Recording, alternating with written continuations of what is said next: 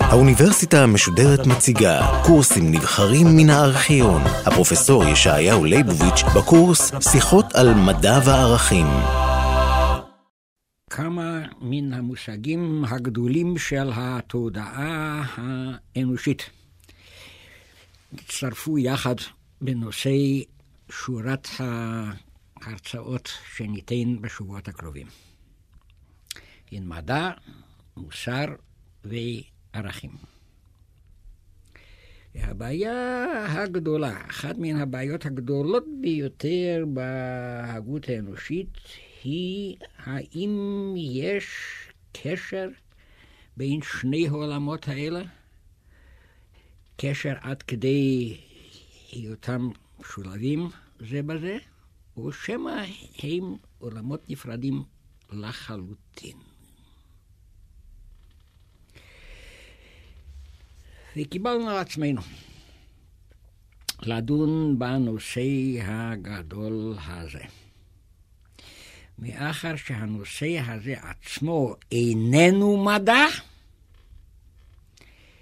לכן מלכתחילה אין אנחנו יכולים להתחייב שהמסקנות אשר נגיע אליהן, או אם נדבר, אם אדבר בצניעות ובענווה, המסקנות אשר אני אגיע אליהן, הם מחויבי ההיגיון לגבי כל אדם. יהיה בדברים האלה הרבה מאוד מן הסובייקטיבי. אבל בזה אין גורלי שונה מגורלו של כל מי שרואה את עצמו או מוחזק הוגה דעות ועוסק בדברים האלה. לכאורה, מבחינה סיסטמטית, צריך היה לפתוח באנליזה של המושגים. מדע, ערכים, ובמסגרת עולם הערכים, כן, העניין הגדול כן, הנקרא מוסר. אבל מבחינה מתודית, אני רוצה ללכת בדרך אחרת. להציג כמה עובדות, או לתאר מצבים מסוימים, ואחר כך מהם, בדרך ההכללה וההפשטה, להגיע למושגים מסוימים. הדבר הראשון שאני רוצה להציג לפני השומעים הוא סיפור בדיוני, שאומנם יש לו אנלוגיות במציאות הפוליטית והחברתית, לא רק אצלנו, אלא בהרבה מקומות בעולם, אבל כשהוא לעצמו, הוא כמובן בדוי מן הלב. המאזינים ודאי שמעו על קיומה של מדינה קטנה, לא כל כך קטנה בשטחה, אבל קטנה באוכלוסיותה, מדינת איסלנד, שהיא אי גדול בצפונו של האוקיינוס האטלנטי, קרוב לאזור הקוטבי, או ממש בגבולות האזור הקוטבי. הוא דל באוכלוסייה, כרבע מיליון בני אדם, אבל הם הצליחו להקים לעצמם מדינה מסודרת העומדת על הרמה הגבוהה של הציוויליזציה המודרנית, גם בעלת משטר מדיני וחברתי מתוקן. כן, איסלנד זו שהיא אי שנוצר על ידי התפרצויות לבה מלב האדמה, ברובה הגדול היא שטח וולקני מכוסה לבה, שאינה באה בחשבון בכלל ליישוב אנושי. חלקים אחרים של האי הזה מכוסים קרחונים, אנחנו מדברים כאן על האזור הצפוני, ורק סמוך לחוף הים יש רצועה שמאפשרת אה, צמחייה די דלה, קצת ירקות חורף, קצת דגנים, ועיקר פרנסתם של האיסלנדים הוא הדייג והספנות. וזה מתחייב מן המציאות הגיאוגרפית שלהם. היום מצטרף, מצטרפת לזה התיירות, וגם מצטרפת העובדה שאיסלנד הפכה תחנה צבאית חשובה כן, לארצות הברית, וגם מזה הם מתפרנסים. ובכן, איסלנד קיימת, אוכלוסייה מתקיימת על רמה די גבוהה, על רקע המקצועות האלה שדיברנו, אבל הנה עלה על דעת העם, או דעת מנהיגי העם, אשר העם נגרר אחריהם, להפוך את איסלנד לארץ מוצא לתפוזים. לגדל תפוזים באיסלנד ואיסלנד תופיע בשוק העולמי כספקית של תפוזים בדומה לישראל, בדומה לספרד וכיוצא בזה. וכן נשאלה כמובן השאלה אם הדבר הזה ניתן לעשות. שהרי גידול תפוזים מותנה בתנאים קרקעיים, אקלימיים ומטאורולוגיים מסוימים, שכולם אינם קיימים באיסלנד. נתמנתה ועדת מומחים. מומחים לחקלאות, מומחים לקלימטולוגיה, מומחים לגידול פירות, לפרדסנות, יוצא בזה. ליתר ביטחון נתמנתה ועדה בינלאומית, לקחו מומחים מארצות שונות. והנה, אף על פי שהמומחים האלה באו מארצות שונות ומסיבות שונות, המסקנה שהגיעו אליה הייתה אחת ואחידה. פה אחד. ניתן לגדל תפוזים באיסלנד בתנאים מסוימים. ומהם התנאים האלה? גם על זה באה הסכמה מלאה בין כל המומחים. ממשלת איסלנד צריכה להשיג בחכירה או בשכירה או בקנייה את הטנקרים הענקיים המשמשים היום בעולם להעברת אה, נפט ולהטעין אותם באפר ולהביא מיבשת אירופה או מיבשת אמריקה יבשת אירופה ממזרחה לאיסלנד, יבשת אמריקה ממערבה של איסלנד, כמויות עצומות של עפר ולכסות בזה את הטרשים ואת שטחי הלבה של איסלנד. ועל פני השטחים האלה, שטחי העפר החדשים המלאכותיים האלה, יש להקים חממות. חממות אשר יתאמו את הטמפרטורה בהתאם לעונות השנה של האזורים התת-טרופיים שבהם מגדלים אה, תפוזים. בתקופת הקיץ ובתקופת החורף, וכל זה ניתן כמובן לעשות על ידי אה, מערכת חשמלית שתסדר את הטמפרטורות בחממות האלה. יש גם עניין של תאורה. הבשלת הפירות תלויה במידה רבה בקרינה אולטרה סגולית, אבל גם זה ניתן לספק באופן אה, מלאכותי. למותר להוסיף שאת אה, שטחי העפר האלה צריך לזבל וצריך להשקות, אבל כל זה ניתן לעשות. וכל הדברים האלה הם תנאי הכרחי כדי לגדל תפוזים. הסכמה מלאה בין כל המומחים. הממשלה כמובן שואלת עכשיו את השאלה הפשוטה, כפי שנוהגים לומר בסגנון עממי, מה יקר?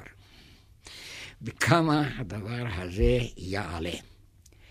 שעם זה שוב מינו ועדה, וליתר ביטחון ועדה בינלאומית, של אנשי כלכלה ומומחים לעניינים כספיים וכולו וכולו מארצות שונות שיבדקו את הדבר הזה. והם בדקו ומסרו דוח, גם הוא פה אחד, בכמה צריך הדבר הזה לעלות.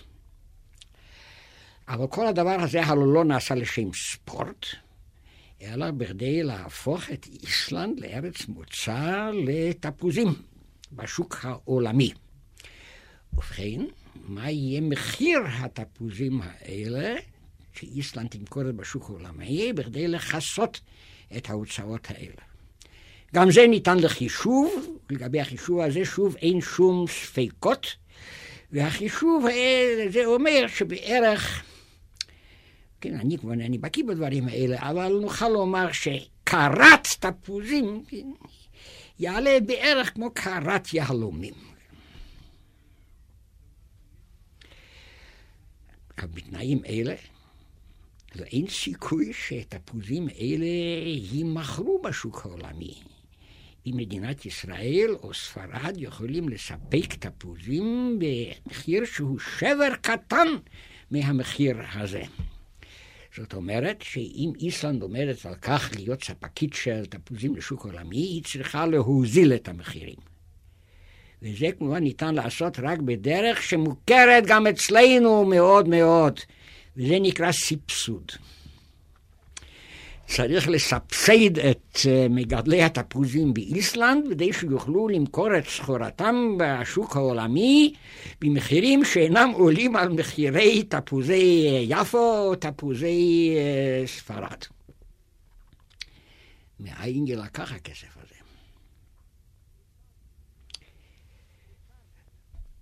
האוצר בודק את הדבר הזה. והוא מוצא שעיקר תקציבה של איסלנד היום, איסלנד שאין לה תקציב ביטחון גדול, זה אולי אחד מסיבות המצב הטוב שבו נמצאת איסלנד. היא איננה חוששת להתקפה מן החוץ, כבר דורות, והיא עצמה כמובן אין לה שום מגמות להתקיף אחרים, ולכן למעשה הוצאות צבאיות כמעט אינן קיימות. מה עם סעיפי התקציב? בראש ובראשונה חינוך, שניתן באיסלנד בקנה אה, מידה רחב וברמה גבוהה מאוד, עד כדי כך שהמדינה הקטנה הזאת אפילו מקיימת אוניברסיטה בעיר הבירה ריקיאביק. ואין בכל המדינה הזאת אנאלפביתים.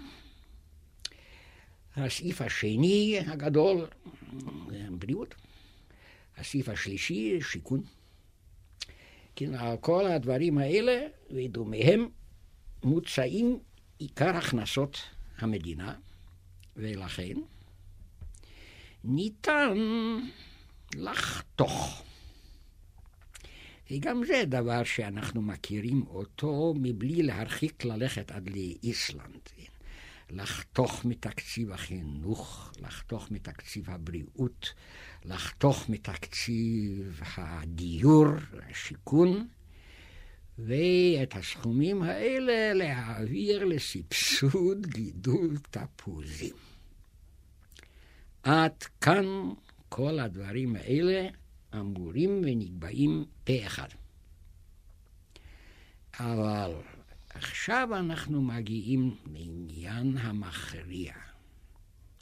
העניין המכריע לא היה ואיננו אם אפשר לגדל תפוזים באיסלנד, ובאיזה תנאים אפשר לגדל תפוזים באיסלנד, ובכמה זה יעלה, ומה ניתן לעשות או צריך לעשות בכדי לאפשר את הדבר הזה, אלא השאלה המכרעת היא אם לעשות את הדבר הזה. וזה איננו מתחייב כלל וכלל מכל אותו הידע על האפשרות לגדל תפוזים ועל המחיר שהדבר הזה יעלה. וכאן פתאום לא נמצאה אפשרות לאחידות דעים. הממשלה והעם נתפלגו. היו כאלה שאמרו, לא ייתכן. לא ייתכן לקצץ בחינוך ובבריאות ובשיכון בכדי לסבסד גידול תפוזים. לא ייתכן. אמנם הדבר הזה אפשרי, אנחנו רואים את הדבר הזה, אבל הערך של חינוך, של בריאות ושל שיכון, הוא לאין ארוך גבוה יותר מאשר אספקת תפוזים לשוק העולמי. אבל חלק אחר, ביניהם חברי ממשלה, גם חלק של העם, אמרו, הסיפוק הנפשי שיינתן לעם האיסלנדי בזה, שאיסלנד הופכת ספקית תפוזים לשוק העולמי, שווה צמצום בחינוך ובבריאות ובדיור. וכל הוויכוחים בין שני המחנות האלה לא הביאו לידי תמימות דעים, וסוף הדבר היה מלחמת אזרחים בדבר גידול תפוזים באיסלנד.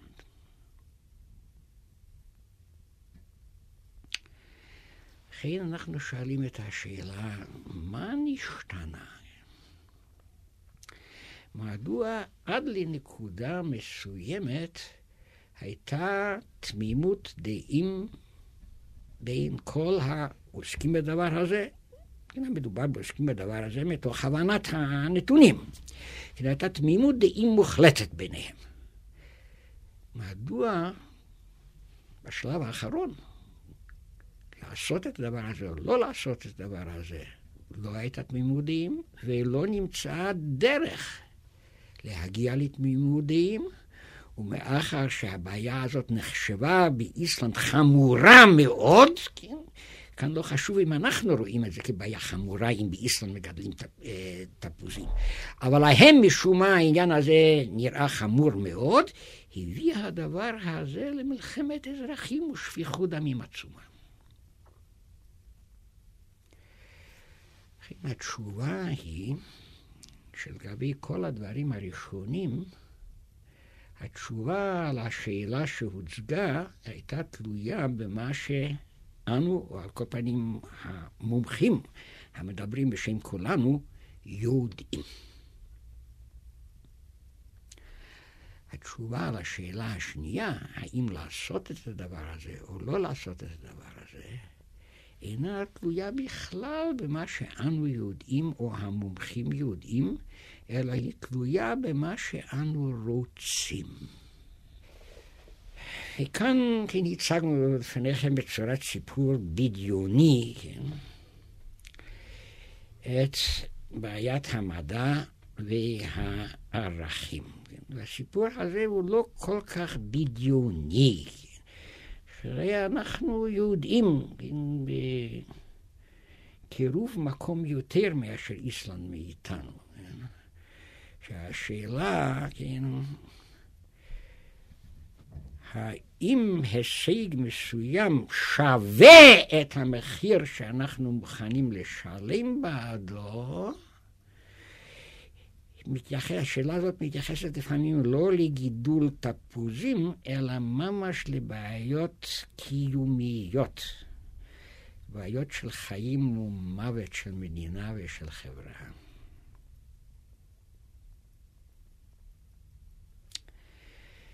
ואני מוסיף על זה סיפור בדיוני אחר. אנחנו נמצאים כאן באחד הבניינים, שהוא מבנה שאיננו מעורר בנו התפעלות מיוחדת, אנחנו רגילים לדבר הזה, כן? אבל אם יבוא יצור מעולם אחר שאינו מכיר את עולמנו כלל, הבניין הזה, כמו הרבה בניינים אחרים, יורה בו התפעלות אה, גדולה מאוד, כיצד כאן הכל מתוכנן, הקירות והמדרגות והחלונות והדלתות אה, וכיוצא בזה. ובאמת אנחנו יודעים שהקמת המבנה הזה ועצם המשך קיומו הוא ביטוי לידע ארדיקלי, ארכיטקטוני, שאלמלא זה הבניין הזה לא יכול לעמוד.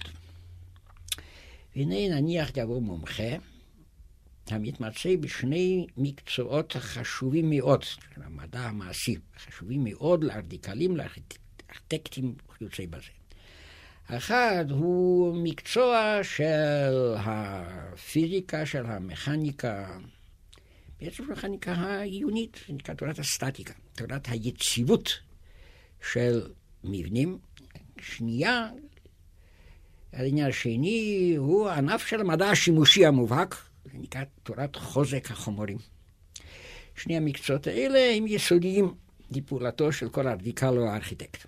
כן, המומחה הזה יבדוק את הבניין הזה, יבדוק את הקירות, ויבחון אותם לאור הידע של תורת הסטטיקה, שהוא למד אותה, מקנה לו, לאור תורת חוזק החומרים, ויגיע לידי מסקנה שהתקרה הזאת עומדת להתמוטט בעוד חמש דקות.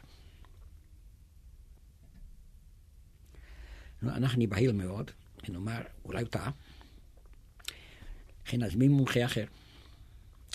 כי אם המומחה הראשון היה אדם משלנו, אז בכוונה נרחיק לכת לעולם אחר, כן, דרך כלל אנטיפודים, כן. נביא מומחה מאוניברסיטת uh, בואנוס איירס. שגם הוא מכיר תורת הסטטיקה ותורת חוזק החומרים. לכן אם שני הרדיקנים האלה, האחד משלנו, השני מבואנוס איירס, שניהם מכירים את תורת הסטטיקה ותורת חוזק החומרים, מובטחנו מראש ששניהם יגיעו לאותה מסקנה עצמה. שהתקרה הזאת תתמוטט בעוד חמש דקות. כמובן, ייתכן ששניהם יגיעו למסקנה שהתקרה הזאת לא תתמוטט, אבל אני בוחר דווקא את המקרה הקטסטרופלי הזה. עכשיו, מה יקרה? אולי יאמר אדם תמים, אנחנו כולנו נקום ונברח מכאן.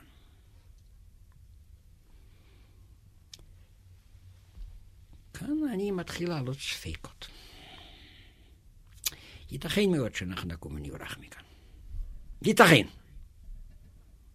אבל למה נברח מכאן? האם משום שאנחנו יודעים שהתקרה הזאת תתמוטט בעוד חמש דקות, ואם היא תתמוטטת היא תהרוג את כולנו? לא. ראיה לדבר, שאם חס ושלום נמצא בקרבנו האדם, אשר חש בכל נימי נפשו את מה שאמר קהלת בשעת פצימיזם קשה שתקף אותו. ושנאתי את החיים ורע עלי כל המעשה הנעשה תחת השמש. וישבח אני את המתים אשר מתו מן החיים אשר הם חיים עדנה, וטוב משניהם אשר עדן לא היה, ולא ראה את כל העמל הנעשה תחת השמש.